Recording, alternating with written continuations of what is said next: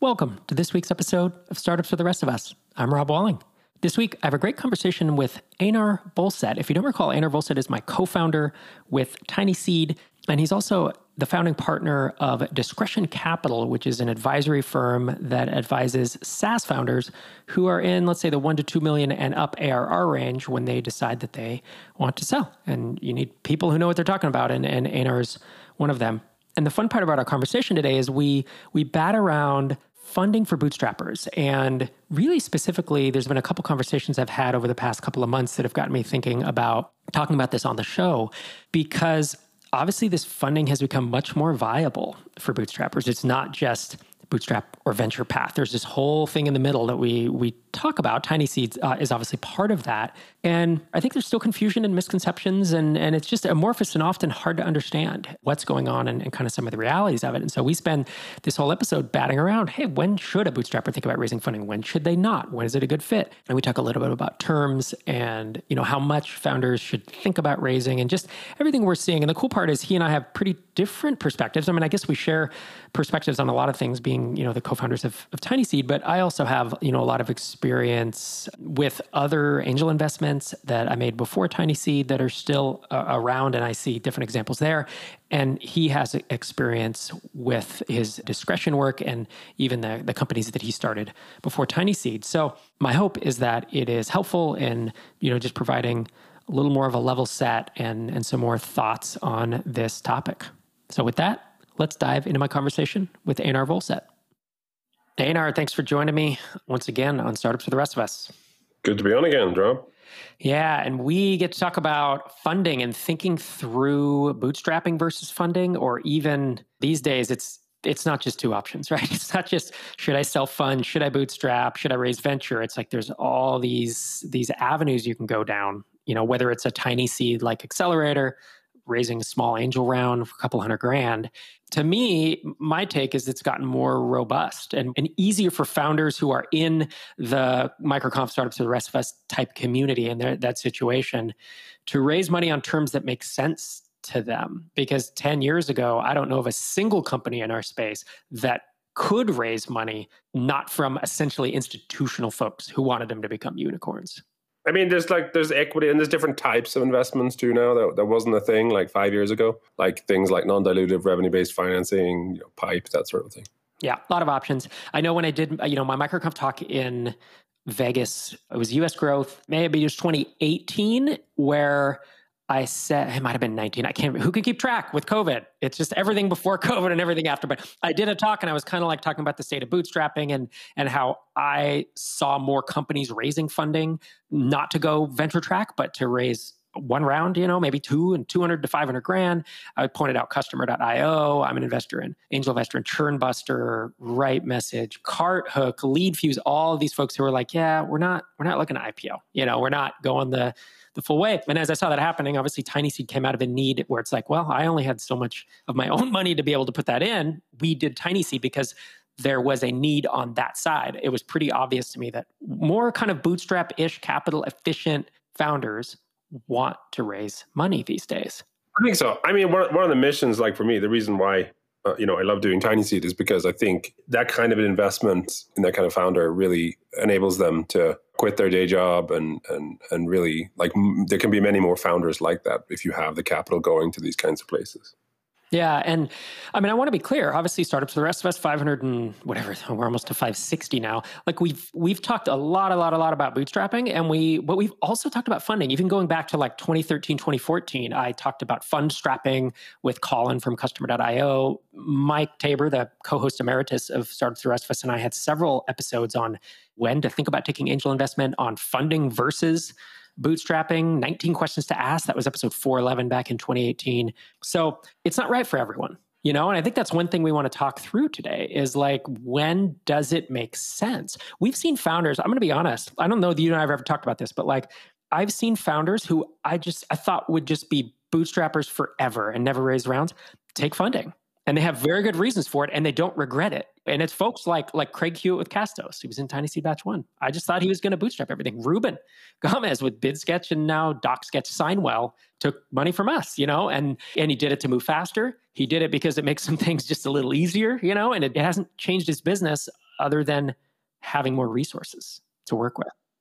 Yeah, I mean, I think you mentioned Colin too. Like he's doing, you know, he's doing incredibly well now. I think he's doing. He's open about his numbers. I think he's doing 22 million ARR right now. But when you talk to him, he's totally along that line too of like, hey, I'm not, I don't want to be a unicorn. I want to build a real business, 22 million ARR SaaS company in the email space.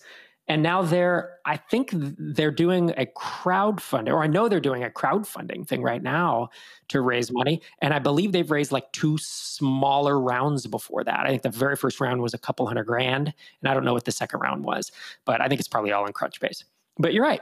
It's founders like like that who see it there's bootstrapping, there's VC, and then there's this whole thing in the middle now. And that's what we're trying to, it's still amorphous, I think. That's what we're leaning into, obviously, with with Tiny Seed. So I think that's a good lead in actually to the first. You know, we're going to cover some topics like why raise if you want to. And again, this podcast is not becoming a funding, a thing about raising funding, or if you don't raise funding, you're not in the club. It's nothing like that. It's just another tool in the tool belt right? It's it's another option revenue based financing, this type of funding, whatever, to help you get there faster, which has really been the mission of Microconf Startups for the rest of us, all my writings from day one. It's like, how can we help more entrepreneurs succeed, more founders become self sustaining? And this is just, this is another option. So I may have mentioned a few of them already, but when you see founders raising these small amounts of money, let's say through Tiny Seed or through doing other angel rounds, like when is that a good call? When should they think about that? And how how are they using the money to essentially accelerate their business in the best case? Yeah i mean i think when we first started one of the main ways that i thought about it would be for tiny seed founders would be people who sort of had enough you know had some kind of revenue coming in but it wasn't really enough to make it like their main focus. And i still think there's a there's a good chunk of the founders that we back that are like that where it's like they're at 3,000, 8,000 MRR, something like that. And particularly if you're, if you're 8,000 MRR, two founders, you're probably not self sustaining at that point. And like, I think taking money in order to effectively pay yourself and say, okay, I'm not going to burn through all my, my life savings or, you know, remortgage my house to take this risk. I want basically to offload that risk to someone else who has a higher risk appetite, you know, than me. I think that's one of the better reasons to do it. But I also think like one of the most surprising things is how many people are at the point where like they could probably, you know, they don't use the money that we give them to pay themselves, but they use it potentially to accelerate the the sort of channels that are already working or feel like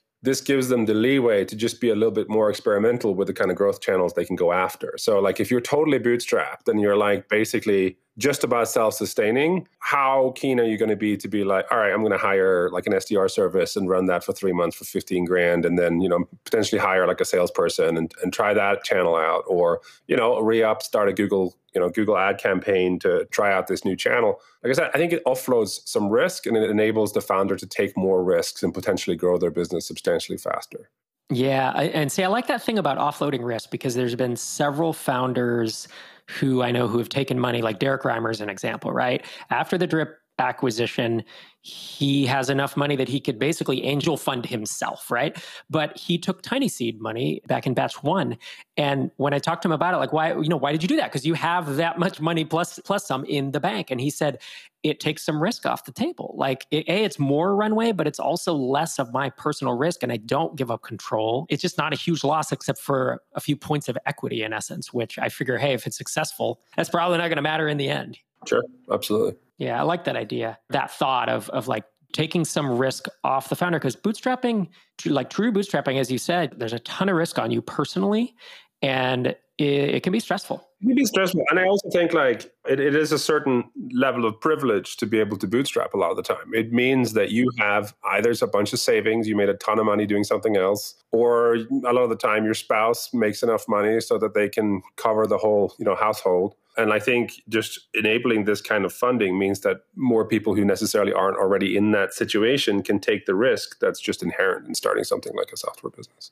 Yeah, that makes sense. So from from my end, like the folks that I see raising and doing well with the money, they want it to move faster. They want it to decrease risk, as you've said, and usually, not every time, they want it to make a key hire that they can't afford, especially these days with you know a lot of big companies remote now talent is more expensive than it used to be. And so I think the key, the main hires, and correct me if you've seen other uh, other situations, but the main hires I've seen are to hire like a marketer, somebody to kind of run demand gen, or an agency to do the marketing, And the other one is like more development talent, like a, a senior developer who can technically lead so that the founder can maybe step away. Or if it's a non technical founder, that they have you know that person now who's who's running the show. I think those are the two big ones I've seen. Yeah, I think it, it's sort of telling how different our approach is like the founders that we talk to because that's not what I see.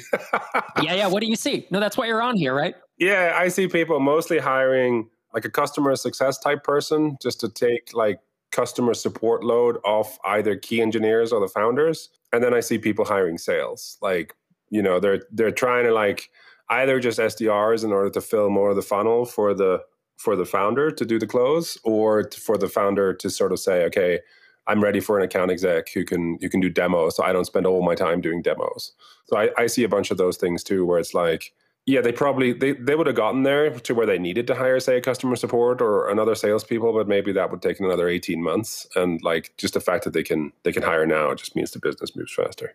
And, and I think to look at it from the opposite side, like what are the scenarios or the situations where a bootstrap founder probably shouldn't raise probably should think about just continuing to bootstrap and i'll throw one out right from the start my sentiment is that if you don't have if you don't have or are pretty dang close to product market fit meaning that you've built something people want and are willing to pay for that i think you should keep grinding until you get really close to that. Now, I'm not saying you have to have a sustainable marketing channel and a bunch of leads coming in and a whole built out funnel. That'd be great.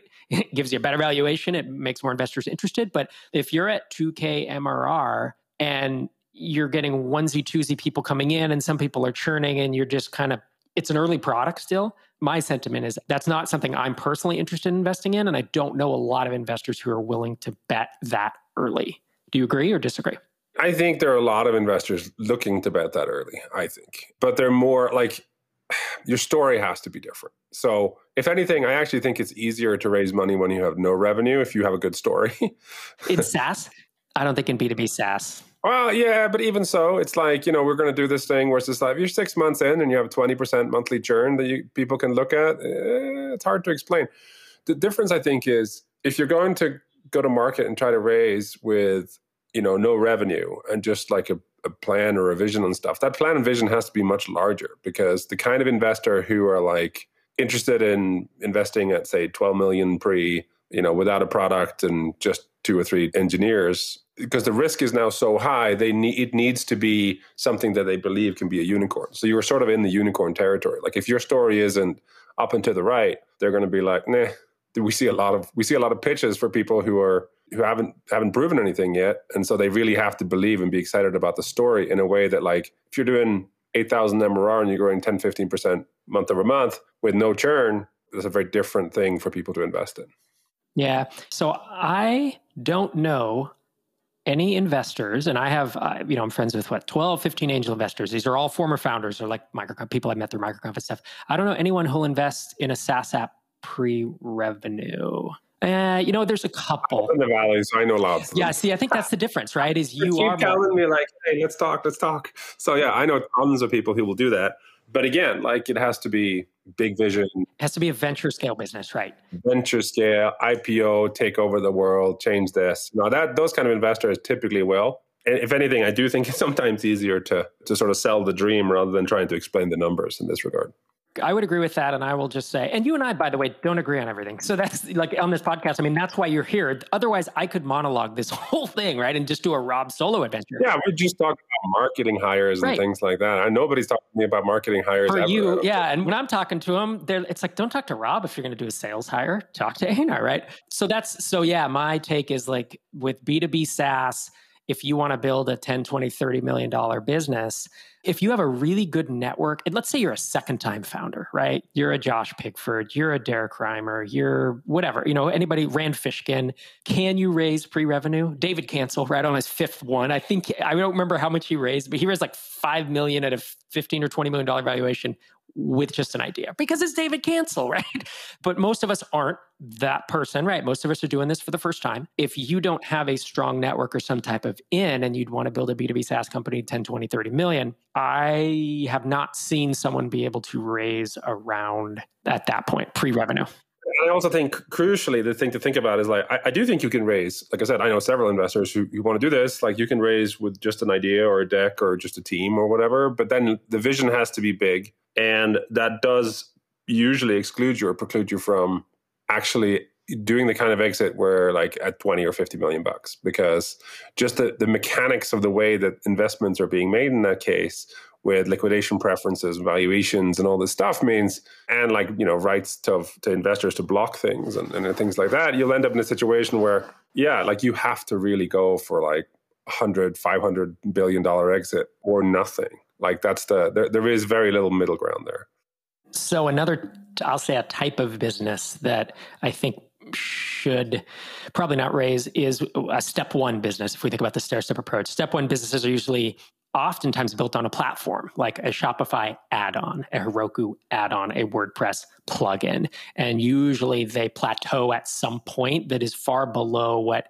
any investor, even bootstrap friendly investors, want right and there and there's platform risk too that, that hey you build something big enough shopify comes a knocking and bad things happen right and you build something big enough and you know i don't know heroku hasn't done this as far as i know but any platform can kill you or just say hey pay us 20 30% of your of your revenue all of a sudden yeah, that's true. I do see sort of breakout businesses on both who build on platforms. Like, you know, that, that does happen, but I certainly think the risk is higher. And I think investors will be more like, well, what happens here if you know they build this in house or cut you off in some way, shape, or form.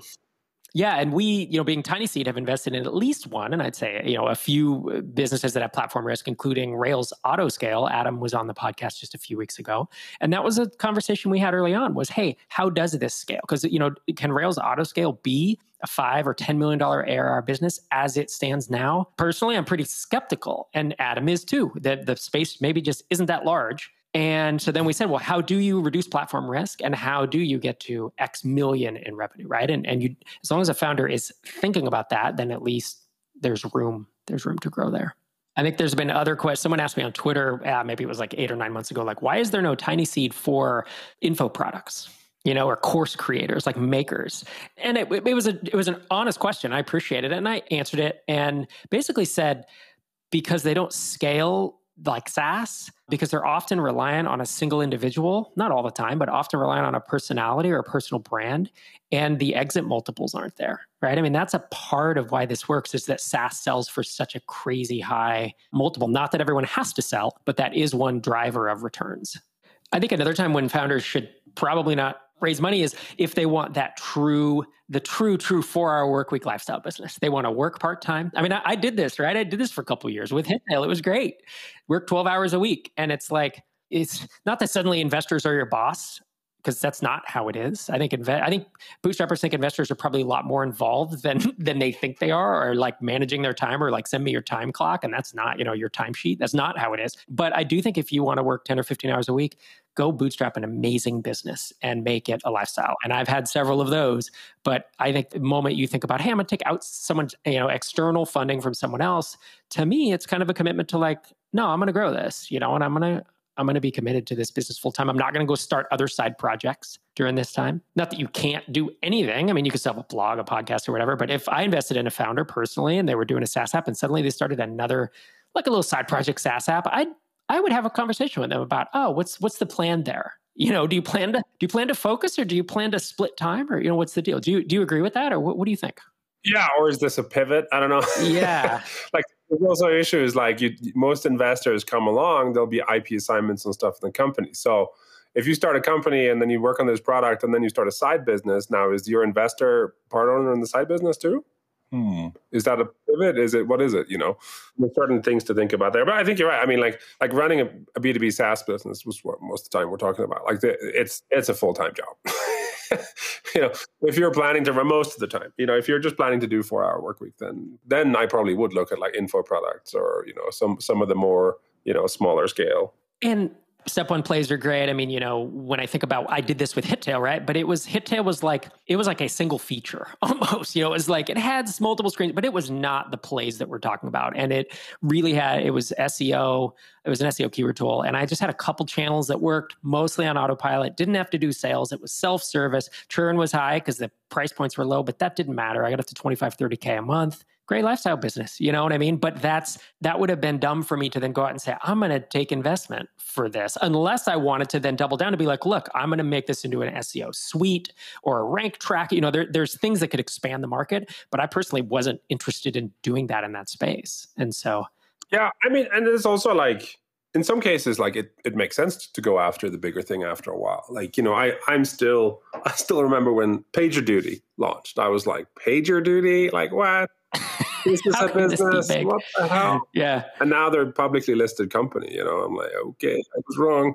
So sometimes there are, you know, things are bigger than you think. I think a lot of the time. I think just think as early stage investors, it's despite what some investors will tell you, I think it's almost impossible to really, really have a good sense of like what's going to really work. There's just a, a, lot of randomness and luck and things in there that accounts for a lot of it. Yeah. When I think of funding options for bootstrappers these days, obviously, you know, there's accelerator like Tiny Seed. There are other funds that do similar stuff. See, I don't know. I mean, I've heard of like the Weekend Fund, which is from Ryan Hoover, who's the Product Hunt founder. I don't know if they're bootstrapper friendly or if they're kind of venture only. And I think that's a conversation to have with folks. If you're going to take funding to be like, hey, I would sell if I got an offer for 20 million, right? To be upfront about that. And if the investor doesn't want to invest, then I don't think you should take the money because you're going to have this conflict now. When you get that offer for 20 million, that's going to change your life and you push back on it. And the investor's going to say, no, 100 million or a billion or bust, right? It's like you have to be on the same page. And there are investors out there. I know angel investors who are willing to take that 3x, 5x, 10x versus the kind of unicorn play. Yeah. And I think this sort of boils down to a trade off in terms of valuation that you take too. You know, like I think particularly this more traditional Silicon Valley stuff, it's always like the, the higher valuation you can raise at, the better. It's like, oh, look at us. We raised a $20 million pre or $12 million pre. It's like, if you raise a $12 million pre and you sell for 20 million, even if you have the right to do so and, and you do it, your investor is not going to be happy. That's not what they wanted. That's pretty much a fail for people. And just because of the, the economics of how the investors, uh, you know, the investors and their investors operate. So that's the trade off, really, when it comes to like what optionality are you leaving? Are you, are you taking off the table by taking a super high valuation and, and raising a ton of money? Yeah, and that, that's a really good point. Is that most of the more bootstrapper friendly funding sources that I'm familiar with, the valuations are lower than if you went to Sandhill Road it's Silicon Valley and it's two people in a garage with two laptops and they have a product and they can get a whatever five or ten million dollar. And coming out of YC, everybody doesn't they don't get a ten million dollar thing whether they've launched or not, which is just just crazy. So honestly, like last I heard now, pre-product launch on demo day, it's like twelve to twenty million pre. That's insane. But but here's the thing: what has changed, I think, in the last ten years, and I've been the Valley is, it used to be. I mean, because of the dark days of like 2008 2009 and like almost nobody was investing, which has turned out to have been the best time to be investing in things like yeah. Airbnb and Dropbox and things. But fundamentally, I think what has changed is, and I think this is kind of debilitating for founders who are, who are struggling with this because you read all these stories about oh there's so much money in this space now it's like you should go out and raise money right now because there's just there's never been more money in the in the ecosystem and if you look at the inflows into venture that's true there's a ton of money going in but they tend to go after fewer and fewer deals. And so you end up with this very binary outcome where it's like either you're super hot to the point where like, you know, venture capital associates are like cold calling you on a Friday night, you know, or there's crickets, like there's nothing. And it's that's very, very tricky to deal with. Like particularly if you're trying to raise money and you're in the crickets camp and then you read all these stories about like, oh, it's the easiest time ever to raise money. I'm like, well, it's the easiest time to raise money for a particular kind of company and opportunity and founder. Like, and if you if you don't want to do that or you, it's not what you're after, then it can be very hard. Yeah, I think that's a really good point to think about. Okay, so let's say today, Einar, you had a B2B SaaS app doing five to a hundred thousand dollars a month in MRR, and you decided that you did want to raise that round. Obviously, I would love if you'd come to tinyseed.com and your email address. We are now having open applications. We're now running two batches per year. And so every six months, uh, we open applications. When we, we, you know, we'd love to chat. And we even have a mid batch application if you're doing anything north of 5,000 MRR. And we have, you know, th- those coming through and we're having conversations so we can fund people as, you know, as it makes sense, you know, for their journey. But let's say you were doing 10, 20K MRR and you decided for whatever reason that you, you know you didn't want to go through a program like tiny seed and you were going to raise it on your own and you want to say raise say 200 250000 dollars. In my head you got to work your network right? And if you don't have one i'm not sure what to do. And that's actually i when i thought about raising let's say six seven years ago i was just like i don't know who i will talk to. Who will give me money? But i would then look at using you know like a convertible note or a safe and people can Google. Uh, we, we were not going to define them here, but they're a way to not actually. You don't have to do a price round now and get stuff on your cap table, and that can take more time. There's more due diligence in that. But convertible note or safe is a promise of essentially future equity to investors. Is that the approach you would take? I think probably so. I mean, I'm more pro selling equity too. I think that's fine as long as sort of the problem with selling equity is a lot of the time it ends up so so most investors and people don't know this either most investors and this is not true for us will make the founders pay for their legal fees. So part of the reason why safes and convertible notes took off and things is because it's cheaper on the legal front and that is sort of doubly valuable because most of the time traditionally at least investors have been like yeah i'm gonna you know have you pay for my for my lawyer. So if you're taking 250 and it becomes a protracted back and forth with legal reviews on either side, you could easily be in a position where like, oh, you got $250,000 investment, but now 40, 50,000 of that is in legal fees for you and the investor that you both have to pay out of that 250,000. But if you can, you know, deal with someone who can very effectively and efficiently do a priced round, then I don't, you know, I don't, I don't think there's a huge downside to that. That's what we do, and we do it efficiently, right? Yeah, it is fun. And there's some tax benefits and there's some clarity there, I think, a lot of the time in terms of like who owns what. It's less of an issue with with more like the kind of tiny seed type companies or bootstrap type companies where you're not doing fundraising every 18 months. But some of the challenge with the safe notes and the convertible notes and things is if you do multiple rounds of this and like, you know, one after the other and some, some bridge stuff in there, it actually becomes quite difficult after a while to f- figure out how much your company is left because they convert at different caps and at different times and different triggers and and all that stuff. So so there is something to be said for the sort of cleanliness to say, okay, well, I'm buying equity and we're valuing your company and we think it's worth two three million and we'll buy 10% for whatever. I do think there's a there's a niceness to that. If but the challenge is like if you run into particularly if you run into unsophisticated investors or maybe investors who are you know used to larger rounds or later stage stuff you can get stuck and blow easily 50 grand in legal fees which is obviously counterproductive for a quarter million dollar round Right. To untangle that. And I guess my advice there is like don't raise a bunch at a bunch of different caps and valuations. Keep it keep it simple. Yeah, well that's the problem for people. Like this is the thing. Like if you're if you're going the more traditional venture route, then you know, what are you raising money? You raise money so you burn hard and then you burn hard and then you're running out of money and you gotta raise more money so you can keep burning hard.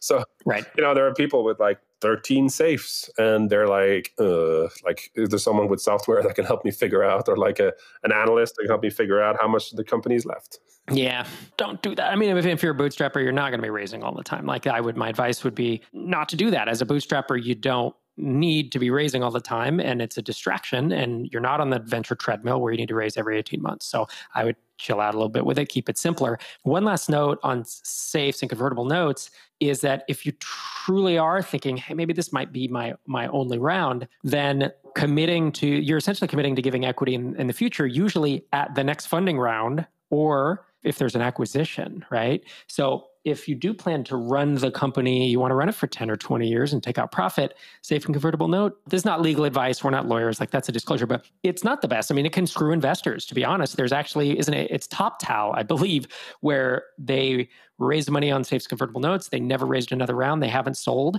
And so all the investors don't technically own the equity. And the founder can actually literally legally take money out of the company and put it in his own pocket or you know him or the other founders i guess whoever owns the equity. So that's it's a weird situation. And i think if if you are thinking about doing it longer term then equity it's probably makes a bit more sense to think about that. The other thing is there was a pre tiny seed, uh, did an angel investment that's wound up working out very well, but the founder used convertible notes. And at a certain point, he just said, all right, we're just converting to equity at, at this rate. Like we're just converting at this, at the cap or something like that. He just decided he wanted everyone on the cap table. He wanted to clean it up and he didn't want to keep, you know, his interest involved in this and that. And it was just a decision as the founder he made to, to simplify everything. So founder thinking about raising money, what do you think the dollar amounts where should they land? I guess should is a strong word, but there's a minimum that makes sense, right? It's like you don't, I don't think you should go try to raise a $75,000 round because the time and the legal fees alone are not worth it. And then what's, you know, on the top end, I think, what are your thoughts on small and large? I mean, I think I think anything less than it's a little different if you're just taking like, you know, a pre-specified money from us or YC or whatever, then it's like, okay, it's 120, 180, 200, whatever. But I think in general, if you're going to raise money, it's probably worth raising at least 150, 200,000, I would say.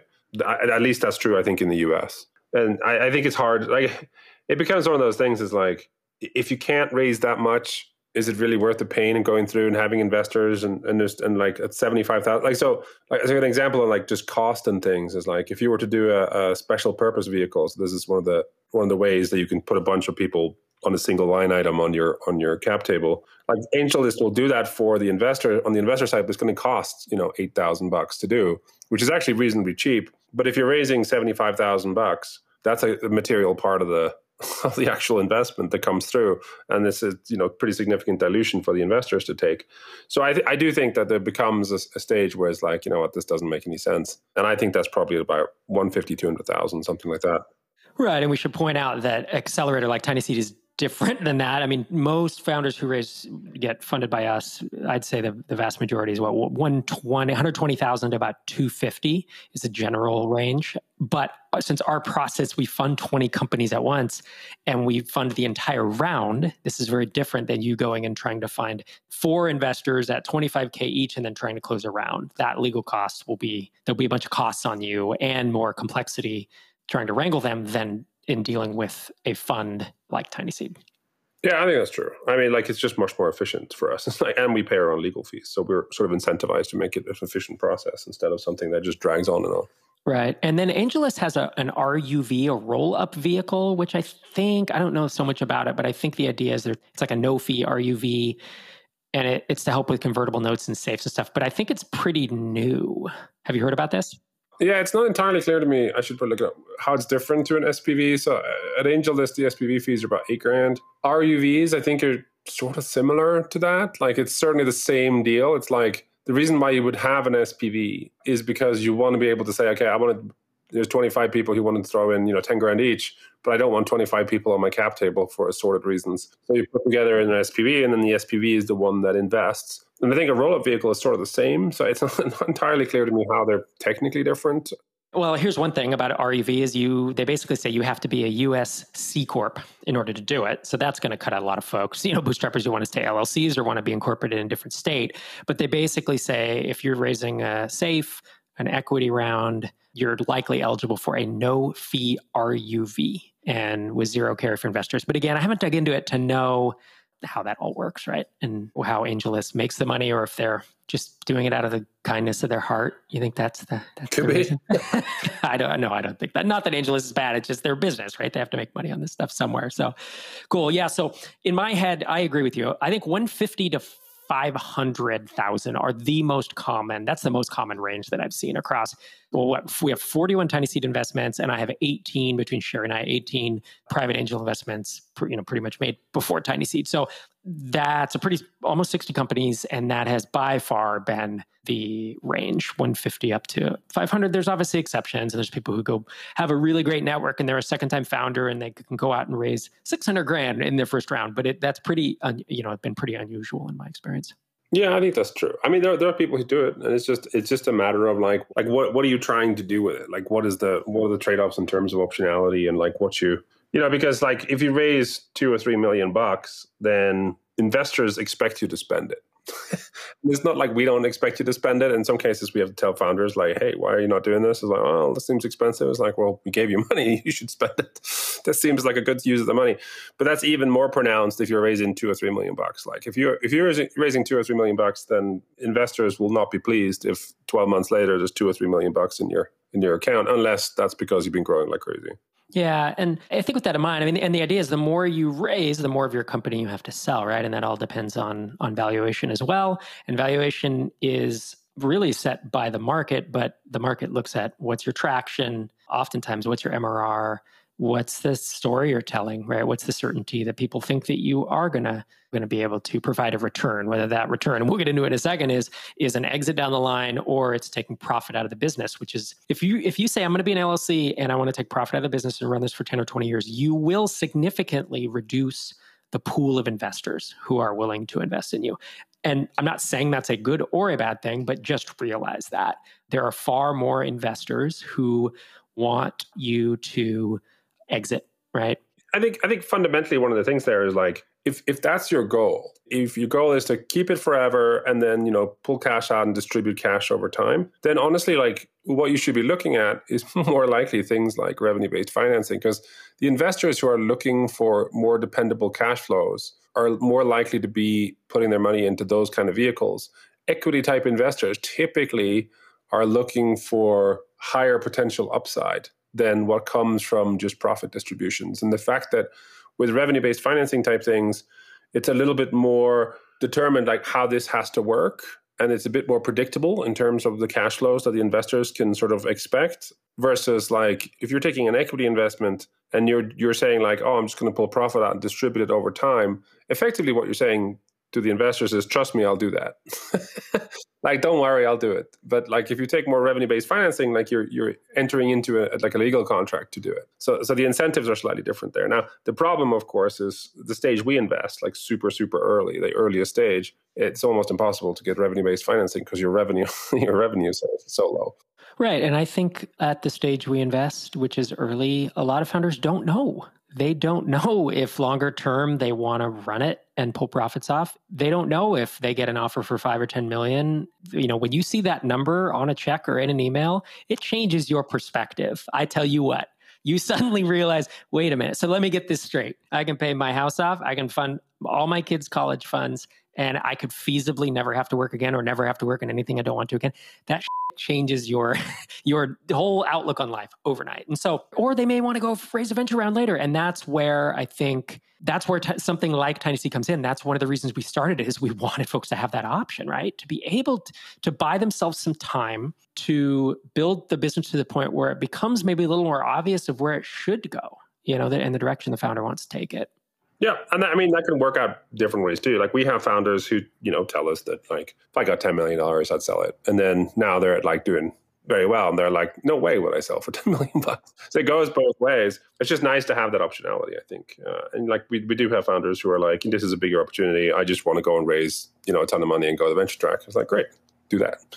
and that's that's the fun part. I mean, that's what I like about it. Like, you know, anyone who's known me or, or listened or read or just been involved in any of the content I've been putting out for 15, 16 years now knows that like bottom line mission for me is to help more founders succeed faster and get to sus- having a sustainable business, right? Of any kind. And a sustainable business may mean that hey they are able to you know sell it for for millions or tens of millions or enough money that it maybe their life changing money is 500 grand because that changes their life in the short term and then they're able to go start another business.